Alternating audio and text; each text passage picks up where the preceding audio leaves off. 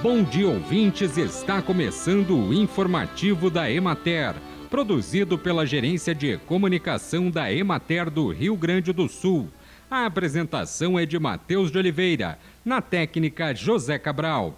A área projetada de feijão no Rio Grande do Sul para a primeira safra é de trinta mil quinhentos e sessenta e um hectares.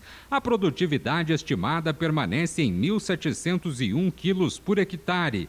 Houve início da semeadura nos campos de cima da serra, onde se concentra cerca de quarenta por cento do feijão cultivado em primeira safra no estado. Nas demais regiões administrativas da Emater, as lavouras estão em ciclos mais avançados, algumas com a maior parte das lavouras já colhidas. Na região da Emater de Ijuí, a cultura do feijão evolui rapidamente para o estágio de maturação, afetada pela falta de umidade dos solos, porém sem completar o ciclo reprodutivo de forma normal. A antecipação está impactando na qualidade do produto final colhido, com grãos menores e enrugamento do tegumento.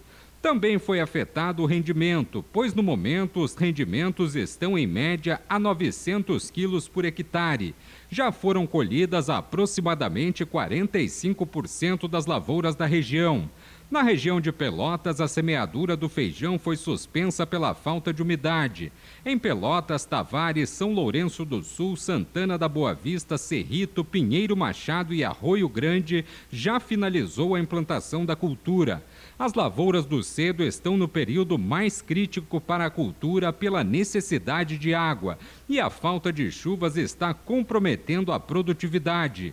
Na região de Porto Alegre, iniciou a colheita. A produtividade é satisfatória e é boa a qualidade dos grãos. A tendência é acelerar a operação nos próximos dias, pois aproximadamente trinta por cento dos cultivos estão em maturação.